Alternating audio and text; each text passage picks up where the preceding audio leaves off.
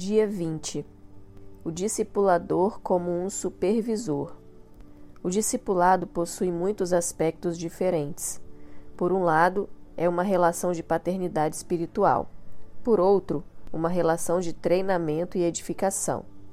Vimos que o discipulado é uma relação de vida, mas certamente também uma relação de supervisão. Equilibrar todos esses aspectos é fundamental para edificarmos a igreja apropriadamente e levarmos nosso trabalho nas células a bom termo. Preencher relatórios e resolver problemas são duas coisas que muitos tentam evitar, mas são partes importantes da relação entre o discipulador e o seu discípulo, principalmente porque entendemos que um membro somente se torna um discípulo quando ele se dispõe a liderar uma célula. O problema é que muitos discípulos desvalorizam os relatórios e ainda enxergam na supervisão uma atitude de falta de amor e interesse do discipulador por ele. Mas isso é uma impressão falsa. O discipulador precisa também cuidar das ovelhas que estão nas células e faz isso por meio dos seus discípulos, os líderes de célula. Vamos ver como você pode ter uma atitude mais positiva em relação aos relatórios e aos eventuais problemas no discipulado. Relatório um companheiro indispensável. Muitos discipuladores se comportam como fornecedores de dados. Eles apenas pegam o relatório do seu líder e o repassam ao pastor. Nem se dão ao trabalho de lê-lo, de checar as informações, de avaliar a vida pessoal do líder de acordo com o que o relatório pede, como, por exemplo, sua vida de oração. Tudo isso reflete uma atitude em relação ao relatório, e a atitude apenas mostra a imagem que o discipulador tem do relatório. Mude a sua imagem em relação a ele e você mudará a sua atitude. Como você deve enxergar o seu relatório? Número 1. Um, o relatório é seu amigo. Letra A. O amigo é alguém presente.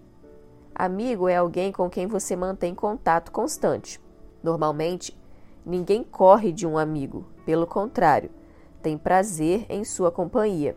Veja o relatório como um amigo presente em sua vida. Sua presença é algo agradável. Ele não existe para lhe cobrar, ele é seu companheiro. Letra B. O amigo ajuda você a ser melhor do que era. O amigo tem o poder de tirar de você coisas boas e ruins, mas sempre com a motivação correta. O relatório desafia você a melhorar e a desenvolver o seu potencial, porque ele desperta você para melhorar sua liderança. Letra C. O amigo fala a verdade. O amigo não omite os seus erros. Ele não te abandona, mas rejeita quando não concorda com algo errado. O relatório mostra a realidade. Ele não omite os fatos. O relatório é um registro de fatos. Fatos podem ser alterados se você planejá-los melhor. Número 2. O relatório quer se comunicar com você. Letra A. O relatório fala com o líder.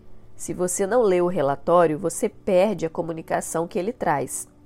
Quando você pegar o relatório do seu líder, deixe que ele se comunique com você. Leia-o. Letra B. O líder fala através do relatório. O relatório deve falar o mesmo que o seu líder já falou. Se não for assim, é melhor checar. Algumas vezes o líder escreve nos relatórios dados errados, como números de membros acima do real, ou inclui pessoas que já saíram apenas para impressionar o discipulador ou para não receber uma exortação. Letra C. O líder conversa com o seu pastor através do relatório. O relatório fala aquilo que o líder não falou. Uma das coisas mais difíceis no relacionamento é a comunicação. Quando a comunicação é saudável, o relacionamento também é. Por isso, o discipulador precisa aprender a se comunicar com o seu líder através do seu relatório. Isso não é apenas para checar se há erros, mas para conhecê-lo melhor, até mesmo para motivá-lo a continuar crescendo. Número 3. O relatório é seu espelho. Letra A. O relatório mostra a realidade da célula. Às vezes gostamos mais da ilusão do que da realidade, pois a realidade exige uma atitude da nossa parte. Quantas vezes, ao olhar no espelho, você não tentou mudar a expressão do seu rosto, puxando os olhos ou levantando o nariz só para ver como seria se algo mudasse em seu rosto? Mas a verdade é que o espelho mostra o que você é e não o que você gostaria de ser. Com o relatório é a mesma coisa. Ele mostra o que a célula é e não o que o líder gostaria que ela fosse. Letra B. O relatório mostra quem é o líder. No relatório da célula que o líder faz mensalmente, devem constar dados pessoais do líder, porque a célula é o reflexo do líder. Você já fez aqueles testes de avaliação de desempenho? Normalmente, antes de fazer o teste, vem a orientação. Responda exatamente como é e não como você gostaria que fosse, porque a tendência das pessoas é mudar os dados. Alguns pensam que agindo pela fé as coisas vão mudar e já consideram como sendo assim. Mas isso está errado. Você só muda de verdade quando você encara a realidade como ela é. O relatório deve mostrar a realidade da vida do líder, pois isso reflete na vida da célula. Letra C. A imagem pode ser mudada. Se a imagem que você vê no espelho não lhe agrada, pode mudá-la. Você pode cortar o cabelo, tirar as manchas e muito mais. Com o relatório é a mesma coisa. Tentar esconder os fatos e os números não ajuda a mudar a realidade, mas avaliar e planejar uma mudança, sim. O discipulador é aquele que ajuda o líder a criar estratégias para levar a sua célula ao crescimento. Isso começa na prestação de contas do líder através do relatório. Crescimento e multiplicação são alvos planejados e possíveis de serem alcançados por todos e não apenas por alguns. Não se esconda atrás de uma maquiagem, relatórios inexistentes. Seja autêntico, encare os desafios e mude a realidade da sua liderança. A prestação de contas através dos relatórios é uma maneira eficiente de se comunicar mas é preciso mudar a maneira como os líderes enxergam o relatório. Do contrário, cria-se um círculo vicioso e o relatório vai sempre parecer um bicho de sete cabeças. Discipulador, ensine o seu líder, desde o começo do discipulado, a entender essas três características do relatório. Ele é seu amigo, ele quer se comunicar e ele é seu espelho. Certa vez, um grupo de arquitetos, depois de construir um prédio muito alto, precisava resolver o problema da demora dentro dos elevadores. Eles descobriram que as pessoas tornavam-se mais tolerantes quando tinham projetada diante de si a sua própria imagem. Por isso, passaram a colocar espelhos dentro dos elevadores. Resultado: o tempo dentro dos elevadores não mudou, mas a atitude das pessoas sim. As pessoas gostam de olhar no espelho, mas nem sempre gostam do que veem. Com os relatórios acontece algo semelhante. É inevitável não fazê-los, mas mesmo que os números não sejam o que gostaria, aprenda a lidar com os fatos e a buscar resultados melhores. Preencher relatórios é um suplício para muitos líderes.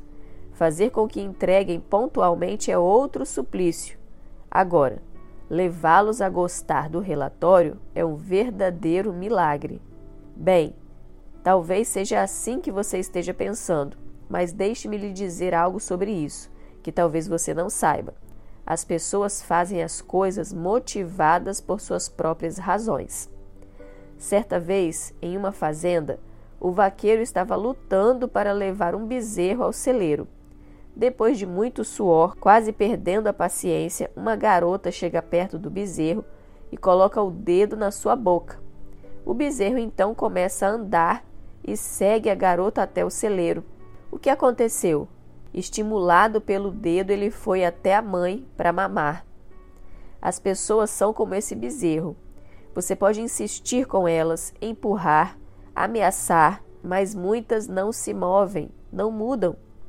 Mas se você der a elas uma boa razão, de modo que elas mesmas sejam beneficiadas, elas seguirão em frente. As pessoas reagem pelas suas próprias razões e não pelas razões de outros. Normalmente essas razões tocam as suas emoções. É por isso que as mães acordam durante noites seguidas para cuidar dos filhos. Elas não fazem isso porque o médico as convenceu, mas porque elas são tocadas pelo choro do filho. Conquiste o coração do seu líder e ele vai responder a você. As pessoas respondem àqueles que elas amam, não a tarefas.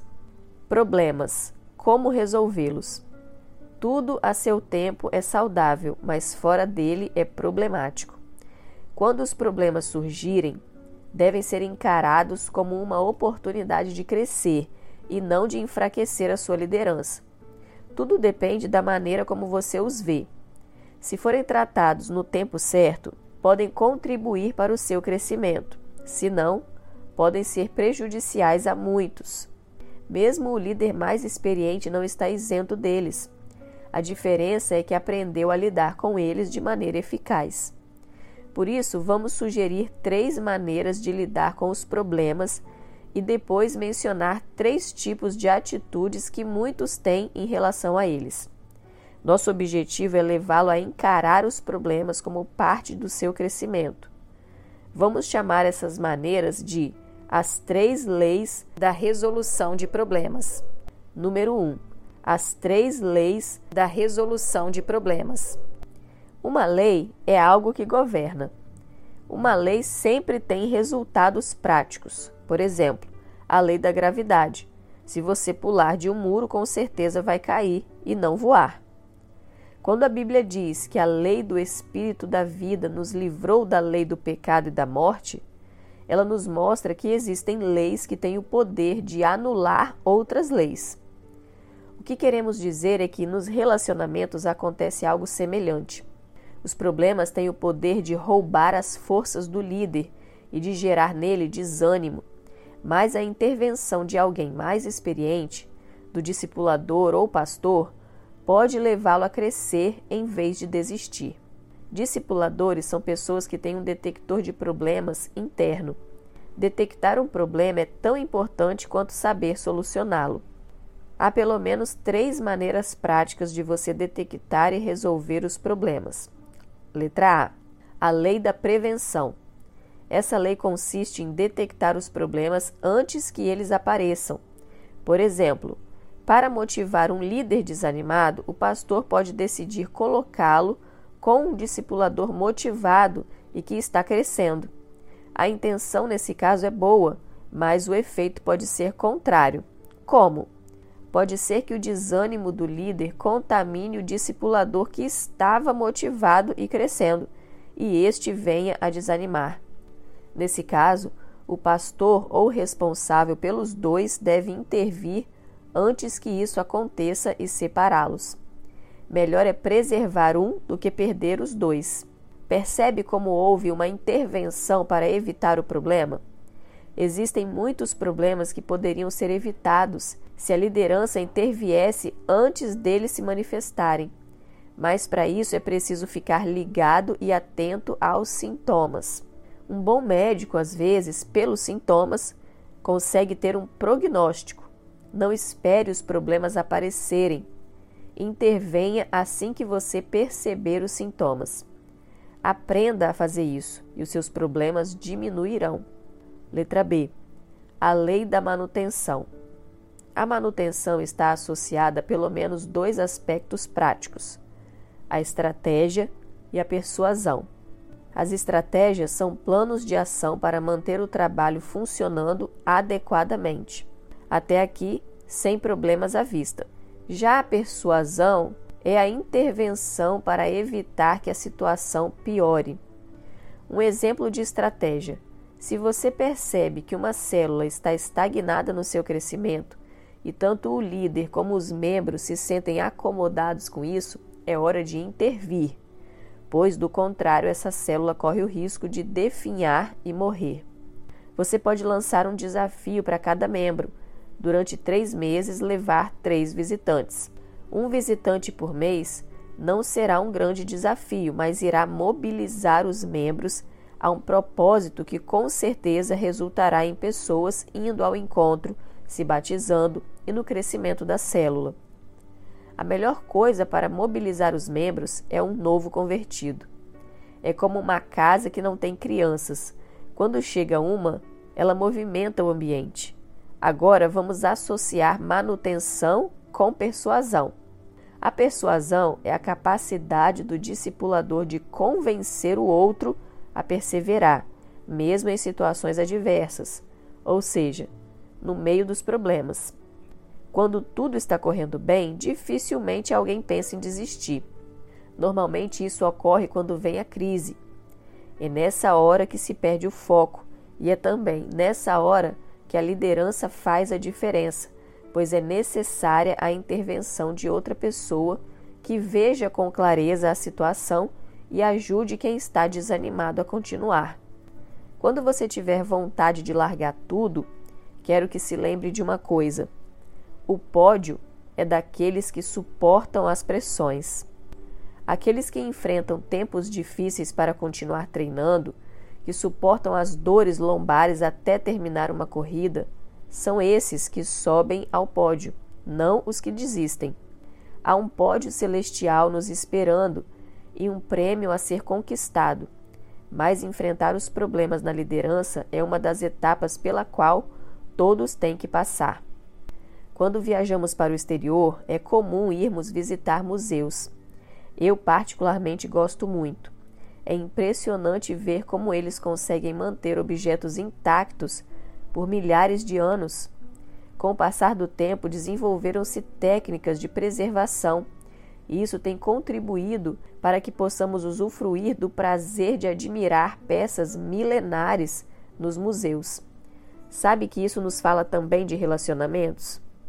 Precisamos aprender a desenvolver técnicas para solucionar problemas no discipulado, pois elas ajudam a preservar os relacionamentos. A manutenção refere-se ao cuidado constante.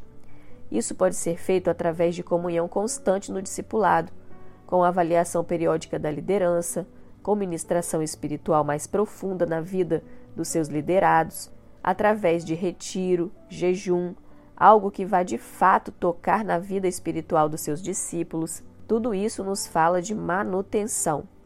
Quando é que um líder aprende a avançar? quando ele aprende a persuadir.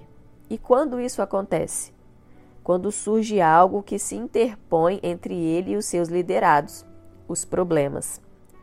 Persuasão é algo que todos sabem fazer, só é preciso fazer da maneira certa e com motivações certas. Quando é que uma pessoa aprende a persuadir? Desde a infância. Um bebê sabe fazer isso muito bem. Ele sabe que quando chora, alguém vai pegá-lo e ele terá o que quer. Mas na liderança, quando isso acontece? Quando surgem os problemas. Alguns problemas exercem mais poder na vida de alguns líderes do que a própria visão. Por isso, eles param. É nessa hora que o discipulador precisa usar sua influência para fazer duas coisas: tratar com os problemas e motivar o líder a continuar. Letra C a lei da reação. A lei da reação exige uma ação imediata do líder ou pastor para impedir que os problemas roubem os frutos. É quando já se percebe a queda dos números, a perda de alguns frutos e é preciso correr para salvar o que resta. O melhor é evitar para não chegar nessa situação, mas mesmo que em alguns casos chegue, ainda é possível uma solução. É importante que você, como líder, entenda que quando os problemas não são tratados, sua liderança não cresce. Líderes que não crescem tendem a parar de liderar, porque as pessoas são motivadas pelos resultados. Quando os resultados não vêm, eles se desmotivam e param. É comum, quando passamos um número expressivo de células de um discipulador para outro, algumas células fecharem, porque na verdade elas já estavam doentes mas não eram tratadas. Quando outro líder assume e vai checar os números dos relatórios com a realidade, acontece o choque, pois os problemas aparecem. Outras vezes, o problema não está nos números, mas na pessoa do líder. Por ele já estar desmotivado, ele aproveita a mudança de sua liderança e sai, deixando os problemas para aquele que está assumindo. Veja, os problemas já estavam lá, apenas não foram detectados e tratados.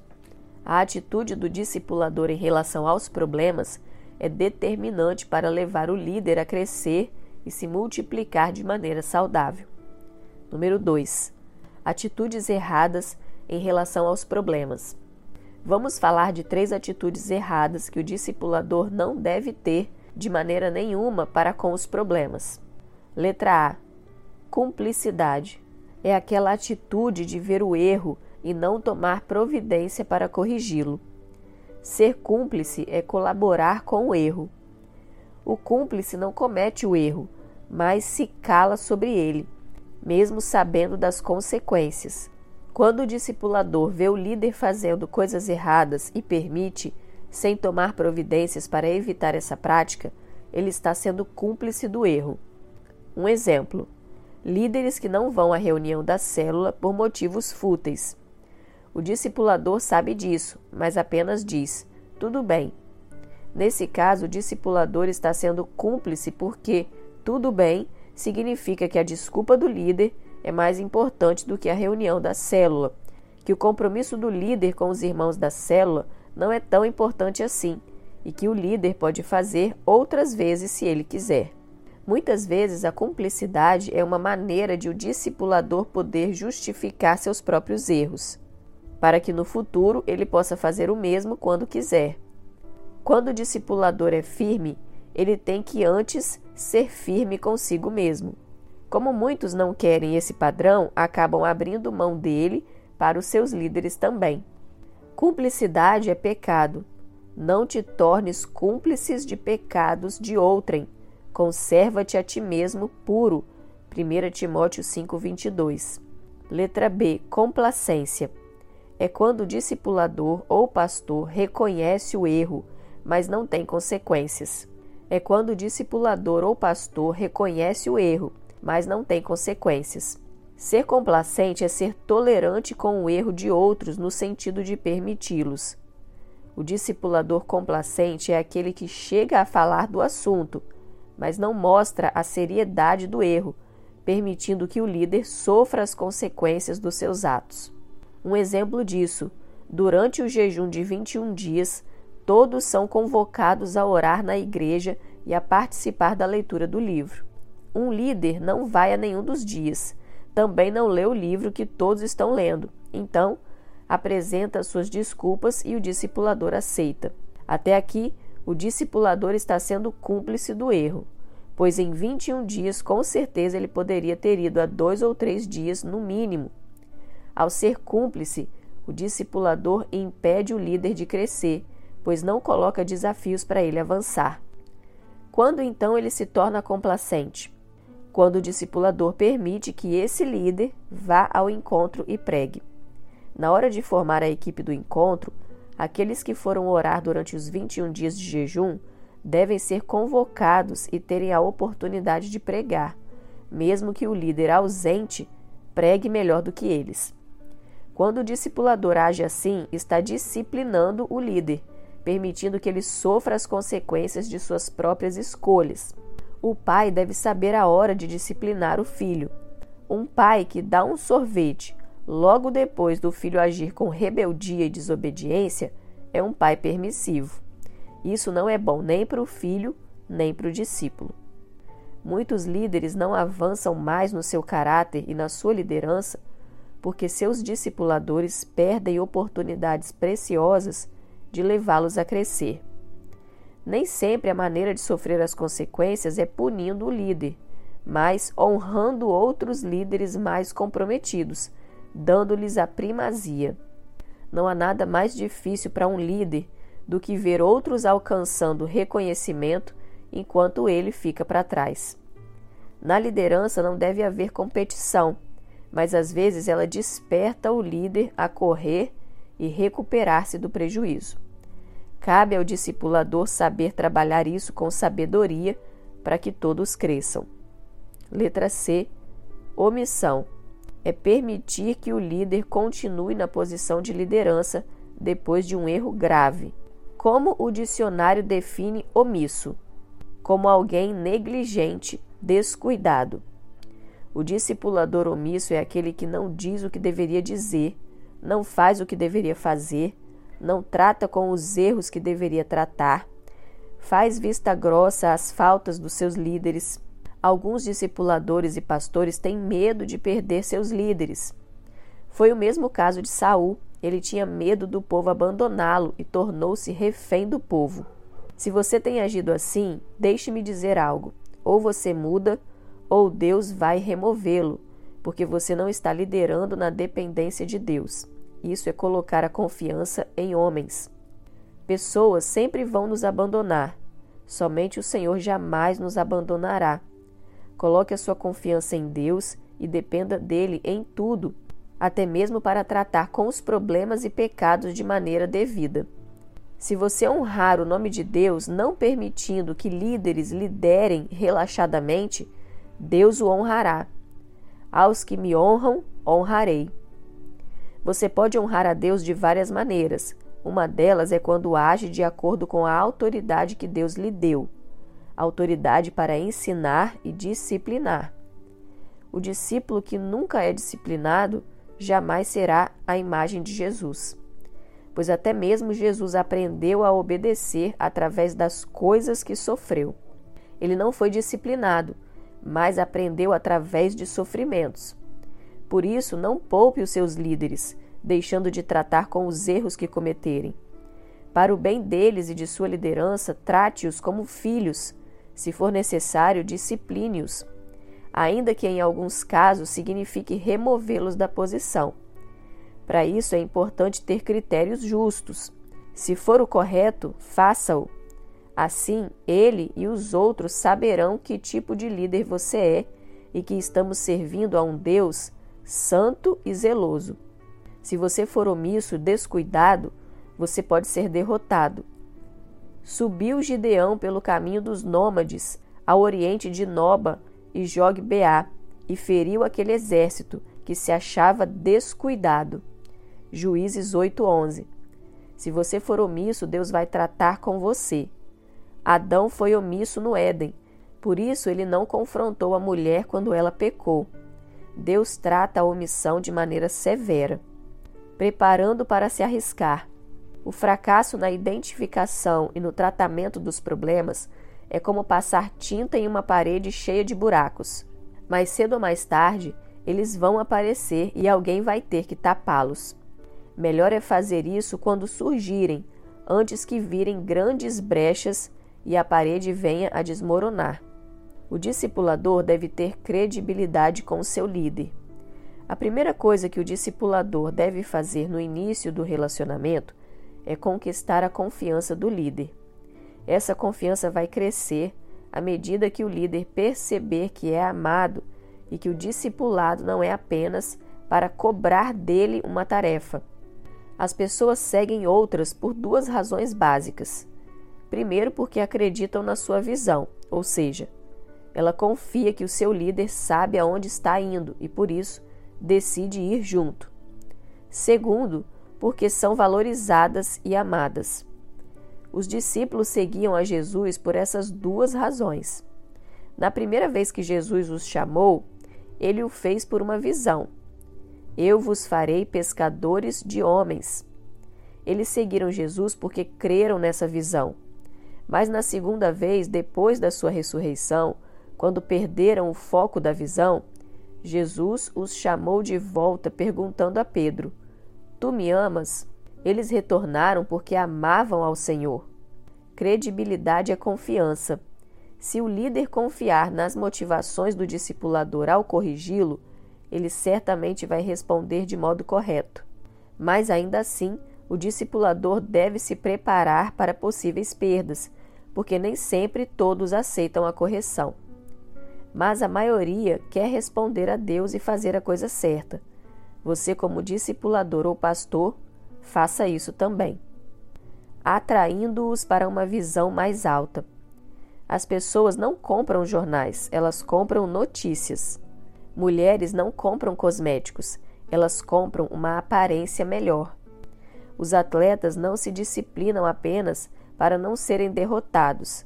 Eles fazem isso porque acreditam que podem ser vencedores.